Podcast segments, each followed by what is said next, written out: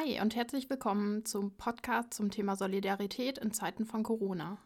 Mein Name ist Muriel, seit etwa einem Jahr lebe ich in Augsburg und gerade für mich hat Corona das Einfinden in die Stadt stark geprägt. Die Zeit der Pandemie und des Lockdowns hat die meisten schwer getroffen. Läden mussten schließen, Menschen haben ihre Jobs verloren oder mussten alte Projekte aufgeben. In dieser Zeit hat mich vor allem die Frage beschäftigt, was für Folgen hat Corona für unser Miteinander, welche Probleme sind in der Zeit aufgetreten und wie gehen die Menschen damit um? Dabei habe ich drei Personengruppen besonders unter die Lupe genommen. Wie geht es den Obdachlosen in der Stadt? Was macht die Isolation mit den Älteren unter uns und wie hat sich die Lage für Flüchtlinge gestaltet? Mit meinen Fragen habe ich mich an die Obdachlosenhilfe SKM Augsburg, das Freiwilligenzentrum Augsburg und das Grand Hotel Cosmopolis gewendet.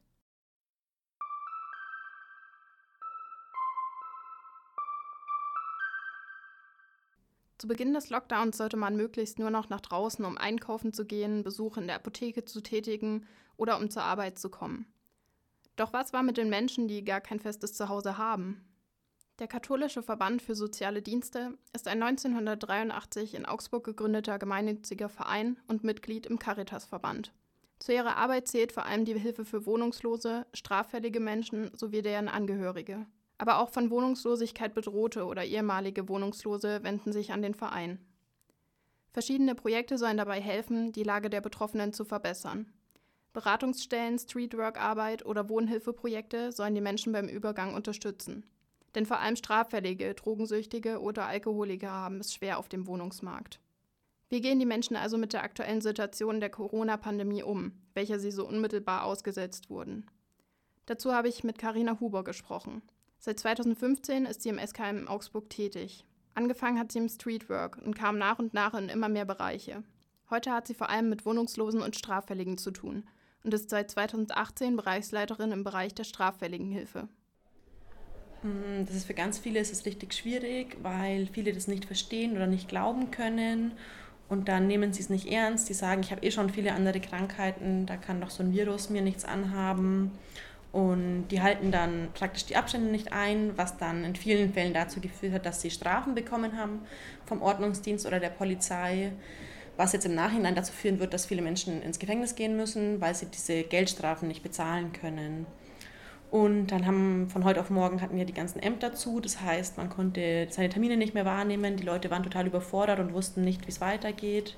Da muss ich aber sagen, dass Tatsache jetzt mit den Ämtern, also mit allen Ämtern in Augsburg wirklich gut gelaufen ist. Die haben sich da Mühe gegeben, dass man irgendwelche Alternativen findet, dass man das postalisch macht, dass man das über ein Telefonat klärt, was sonst eigentlich nicht möglich ist. Das hat Tatsache richtig gut funktioniert. Es herrschte also vermehrt Unglaube, Verwirrung. Vielleicht auch ein bisschen Belustigung über den ganzen Trubel, der auf einmal losgebrochen ist und uns so schnell irgendwelche absurden Regelungen vorgeschrieben hat, die für viele erst einmal befremdlich wirkten. Elisabeth Wichert, die in der Hauswirtschaft des SKM tätig und für alle Veranstaltungen und die Wärmestube zuständig ist, hat dies ebenso empfunden. Ich sag mal, am Anfang haben sie noch drüber gelacht, wie sie noch in die Wärmestube gehen durften und mir das halt vom China so mitbekommen haben. Und dann, wie es halt langsam anfing, und dann haben wir auch an der Wärmestube, an der Tür erst die Ausgabe gemacht. Und dann hat es noch auf der anderen Seite noch Beratung gegeben, bis halt dann der Lockdown halt kam. Und da haben sie auch noch gelacht. Und dann habe ich gesagt, Leute, habe ich gesagt, das ist jetzt ernst. Die Wärmestube bietet den Menschen vor Ort einen Tagesaufenthalt an. Den Bedürftigen bieten sie kostenlose Mahlzeiten, man kann sich duschen, Wäsche waschen lassen oder ein Postfach sowie ein Guthabenkonto eröffnen.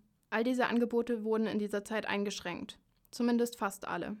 Im Hinterhof des Gebäudes gab es eine Ausgabestelle, wo sich die Wohnungslosen jeden Tag warmes Essen abholen und bei Fragen beraten werden konnten. Auch die Menschen vor Ort, mit denen ich gesprochen habe, standen der Sache eher skeptisch gegenüber.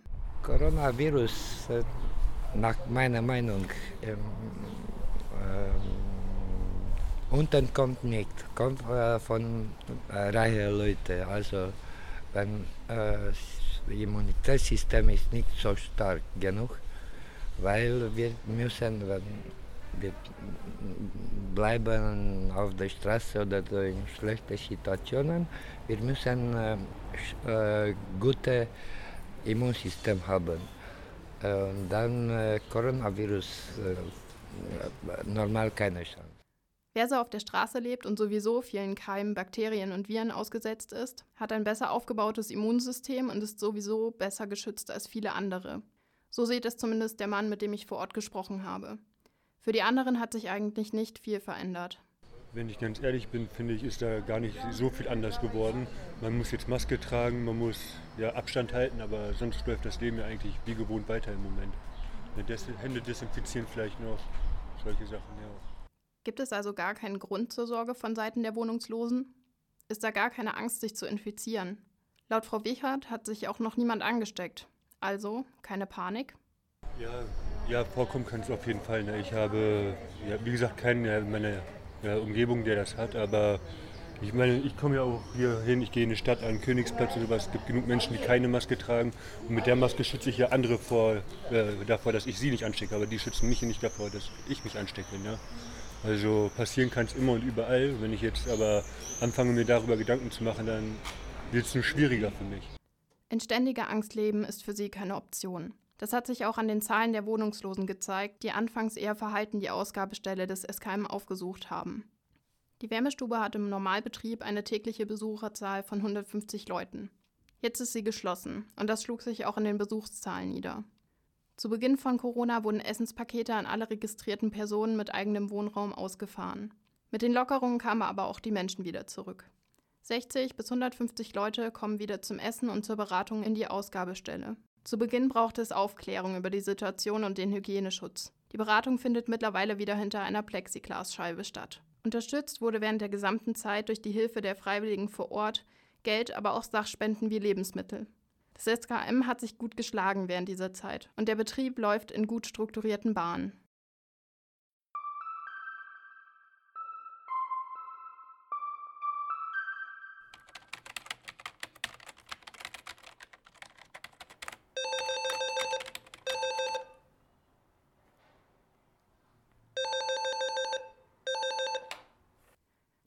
Telefon in Stefanie Wachter-Fischers Büro steht niemals still.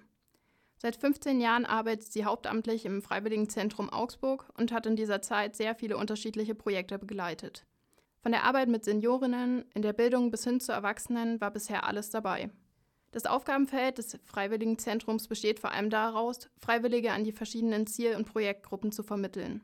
Freiwillige können sich in den unterschiedlichen Themengebieten engagieren und dabei wertvolle Erfahrungen sammeln. Während der Corona-Zeit haben sich rund 1300 neue Helfer gemeldet, um ihre Hilfe anzubieten. Die Vermittlung der Freiwilligen war zu dieser Zeit jedoch nicht ganz so einfach und stellte das Freiwilligenzentrum für eine große Herausforderung. Ähm, ja, das hat uns schon auch sehr stark betroffen, weil unser Kerngeschäft ja wirklich die Vermittlung von Freiwilligen auch in Einrichtungen und Organisationen ist, gerade im klar Kita, Schule, Hort äh, und dann aber natürlich auch wieder in Einrichtungen für Menschen mit Handicaps, in Seniorenheimen und da stand man erstmal von einem vor ganz großen Schließwellen natürlich. Ähm, Im Bereich Senioren hat eine Kollegin eine sehr pfiffige Idee entwickelt, die hat diese Kunst öffnet Welten ähm, auf die Beine gestellt, wo sich Künstler bereit erklärt haben, dann in dem, im Garten, in den Innenhöfen der Einrichtungen tätig zu sein und einfach so Hofkonzerte kurze zu geben, um die Leute zu erfreuen. Wir haben äh, Brieffreude, heißt es, äh, entwickelt und Freiwillige einfach gesucht, die Lust haben, ja, so eine Art Brieffreundschaft oder ähm, Zeichnungen, Gedichte in die ähm, Senioreneinrichtungen zu schicken. Es gab es von der, von der AZ, glaube ich, motiviert durch die Capito-Seite, da haben das Kinder gemacht und wir haben also da bewusst den Schwerpunkt drauf gesetzt, Erwachsene, Freiwillige einzusetzen, die eben äh, Brieffreude überbringen möchten. Das hat auch ganz gut funktioniert. Die bisherigen Projekte wurden nach zwei bis drei Wochen des Schocks umgebaut und weitere Projekte und Hilfsangebote wurden auf den Weg gebracht. Laptops funktionstüchtig zu machen, Masken nähen oder gemeinsam spazieren gehen. Der telefonische Besuchsdienst ist ein weiteres Resultat der Corona-Pandemie. Er richtet sich vor allem an Menschen, welche während der Zeit des Lockdowns, aber auch danach von ihrem familiären Umfeld und dem Bekanntenkreis isoliert wurden. Sie können sich über den Telefondienst des Freiwilligenzentrums an die Freiwilligen wenden regelmäßig in Kontakt bleiben, Gedanken austauschen und über Sorge und Ängste sprechen. Es geht vor allem darum, sie merken zu lassen, da ist jemand, der fragt, wie es mir geht und an den ich mich wenden kann mit dem, was mich beschäftigt. Der telefonische Besuchsdienst, der ist auch gleich schon Ende März im Prinzip entstanden, weil wir gemerkt haben, dass Einkaufen war ein Thema, Apotheken, äh, Dienste, Fahrdienste, so Notfahrdienste zu Ärzten, wo sich Termine nicht verschieben ließen und dann tatsächlich ähm, die Unsicherheit und ähm, vielleicht auch ein bisschen so mh, mm, ja, Unwissenheit, ja, das soll äh, nicht hochnäsig klingen, sondern wirklich, wir hatten viele ältere Leute am Telefon, die ähm, gar niemanden hatten, mit dem sie sich hätten austauschen können, auch zum Thema, da soll ich mich raustrauen, was muss ich beachten, wie schlimm ist es denn jetzt wirklich? Ähm, natürlich können die Freiwilligen, die den telefonischen Besuchsdienst machen, haben da auch gar keine ähm, Antworten, wo sie sagen, so ist es hundertprozentig, weil die haben wir alle nicht. Aber die können natürlich viel, viel Sorge nehmen und ähm, den Tag einfach strukturieren und wieder andere Impulse reinbringen, indem man natürlich auch viel dann über anderes spricht. Und das, glaube ich, war für, für etliche Menschen eine, eine große Hilfe. Mit der Isolation war auch die Verschlimmerung von psychischen Krankheiten verbunden. Viele standen jetzt, so plötzlich abgeschottet, mit ihren Ängsten und Sorgen ganz allein da. Wie geht es also den Menschen, welche komplett allein zu Hause sind und nicht betreut werden? Ähm, wir hatten es ganz vereinzelt tatsächlich, dass Menschen, aber das muss man wirklich sagen, Menschen mit einer Vorerkrankung in diesem Bereich, mit einer Vorbelastung, ähm, die einfach eben schon wussten, dass sie zu Depressionen neigen oder einfach wirklich schon länger damit zu tun haben oder vielleicht einfach auch noch mit ja, Psychose hatten wir, also wirklich mit, mit einfach psychisch schon belastet waren. Ähm, bei denen hat sich das phasenweise ähm, verstärkt, ja, durch die Isolation tatsächlich bei Menschen, die an und für sich weniger Grundbelastung hatten im, im Bereich Depression, denen war oft wirklich einfach mit so einem Alltagsgespräch täglich geholfen und als dann die ersten Lockerungen kamen, hat sich das etwas entspannt. Durch Corona gab es in den Medien immer mehr Aufsehen für die Missstände innerhalb unserer Gesellschaft. Zu niedrige Löhne für die Menschen, welche in der Alten- oder Krankenpflege arbeiten, wurden in dieser Zeit lauthals thematisiert. Es gibt also auch gute Seiten. So wurden Forderungen für die Aufwertung der Arbeitsqualität laut und auch eine Welle der Solidarität hat sich in der Gesellschaft gezeigt. Die Frage von gegenseitiger Hilfe innerhalb einer Hausgemeinschaft soll auch im Freiwilligenzentrum nicht so leicht wieder von der Agenda verschwinden. Wir kümmern uns auch gerade ein bisschen um das Thema Aufbau von Nachbarschaftshilfe und zwar von konstanter Nachbarschaftshilfe, die auch nach Corona weiterhin bestehen soll, weil das ist jetzt ähm, was, was mich sehr bewegt. Viele Bedarfe, die hier eingegangen sind, gab es meines Erachtens vor Corona schon. Das ist für mich diese Grundaussage der Krise. Es gab viele Menschen, die eigentlich immer schon überlegt haben, wer kann für mich einkaufen, wenn es mir heute mal schlecht geht. Nicht grundsätzlich, aber so ab und an. Oder wen kann ich anrufen, wenn ich mal einen, einen schlechten Tag habe. Ähm, wer fährt mich zum Arzt? Ich, meine Kinder sind weit weg oder ich habe keine Verwandten. Und diese Bedarfe, die hatten jetzt endlich Angebote, ja, weil so viele Nachbarschaftshilfen auch aufgeploppt sind. Und wenn das jetzt alles wieder eingestellt wird, wenn man sagt, okay, man geht zurück zum Alltag, in die alltägliche Arbeit, bleiben diese Bedarfe für mich bestehen. Und das fände ich jetzt ganz wichtig. Auch die Stadt Augsburg hat ja diese Nachbarschaftshilfe ähm, einfach aufgelistet, dass wir gucken möchten, wer, welche Organisation kann da dauerhaft dranbleiben an dem Thema, dass wir in den Stadtteilen Nachbarschaftshilfe stärker fördern und verorten.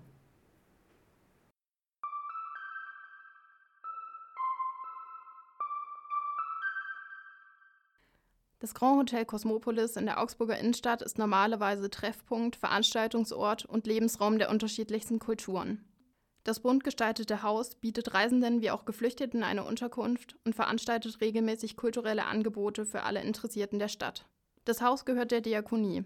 Mieter sind zum einen Teil der Verein Grand Hotel und die Regierung Schwaben.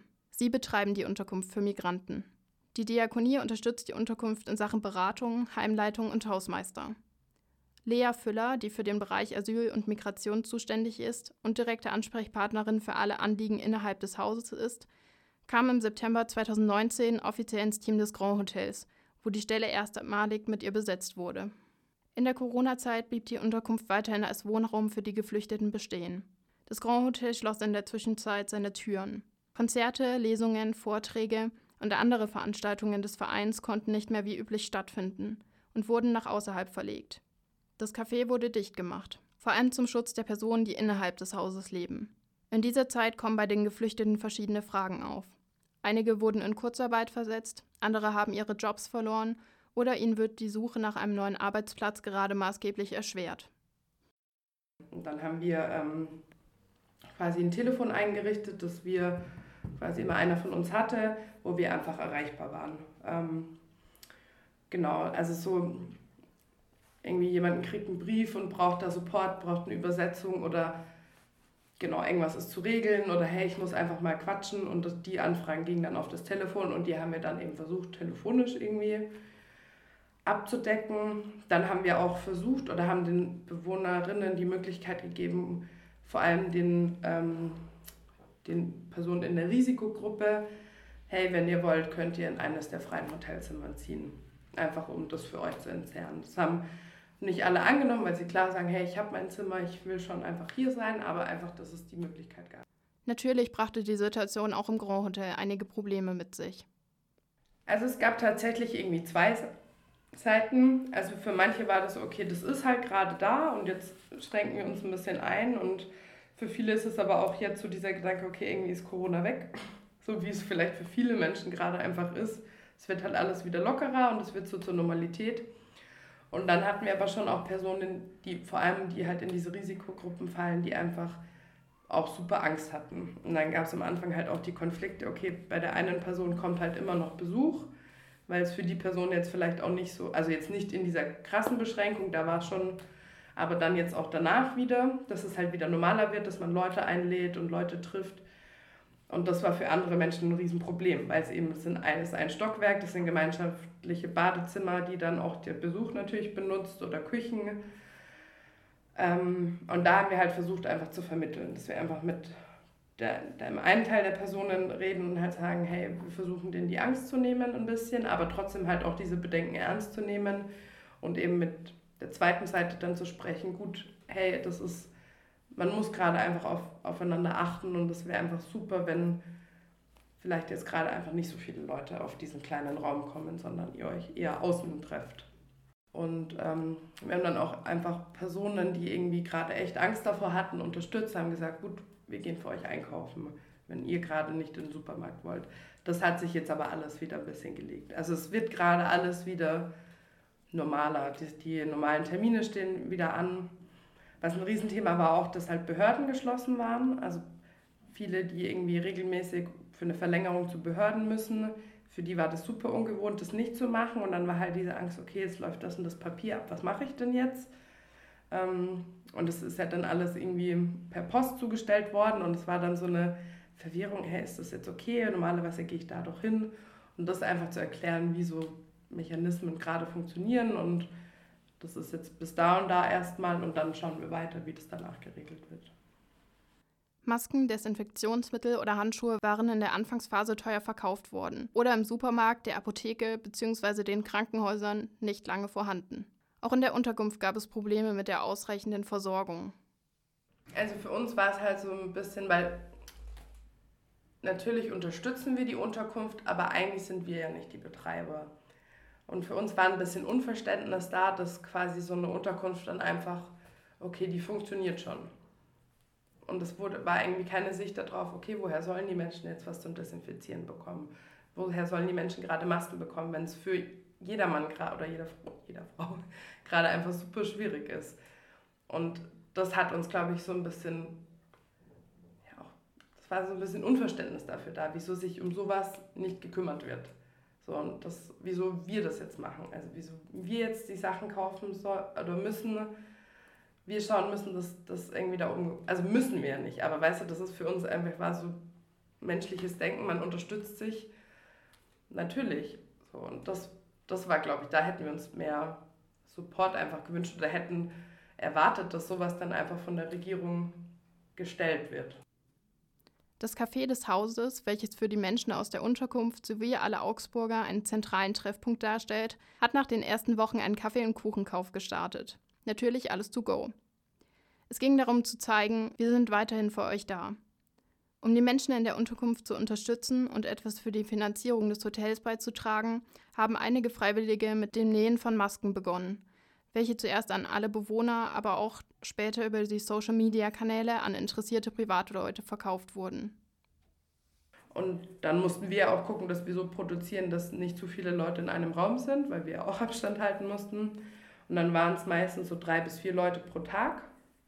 Genau, und dann haben wir, ich glaube, drei Wochen durch Masken genäht.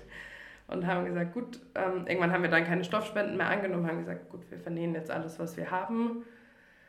Und den Rest der Masken, die wir dann übrig hatten, die haben wir ähm, an eine Organisation nach München, die die Masken dann ähm, nach Griechenland gebracht hat ähm, und in den Flüchtlingscamps verteilt haben. Corona hatte einen unglaublichen Einfluss auf unser Zusammenleben. Die Isolation und Abstandsregelungen machen es einem schwer, wirklich mit Leuten in Kontakt zu treten. Viele sind unsicher geworden, müssen sich weiterhin die Frage stellen, wie es in der Zukunft weitergeht. In der Krise wurde viel versucht, mal mehr, mal weniger erfolgreich. Dass einige Obdachlose wegen Verstößen gegen die Abstandsregeln nun ins Gefängnis gehen müssen, da sie die Strafen nicht bezahlen können, war für mich etwas Unvorstellbares. Die Aufmerksamkeit für in den Hintergrund getretene Missstände war ein Aufwachen, nicht nur für mich, sondern auch für viele andere, welche diese Probleme begreifen und vor allem auch an langfristigen Lösungen arbeiten wollen, wie zum Beispiel im Freiwilligenzentrum. Der Aufbau von konstanter Nachbarschaftshilfe ist ein Projekt, welches auch für mich nach dieser Zeit immer weiter in den Vordergrund rücken sollte. Die Krise hat viele zu neuen Innovationen verleitet. Im Grand Hotel hat man trotz der Schließung alles dafür getan, um mit den Geflüchteten in Kontakt zu bleiben. Selbst Hygienemittel zur Verfügung gestellt, als es der Staat nicht getan hat und die Menschen vor Ort mit allen Möglichkeiten unterstützt. Es gibt dieses Engagement, meistens im Hintergrund, wo es kaum einer mitbekommt. Und jeder versucht auf seine Weise sein Bestes zu tun.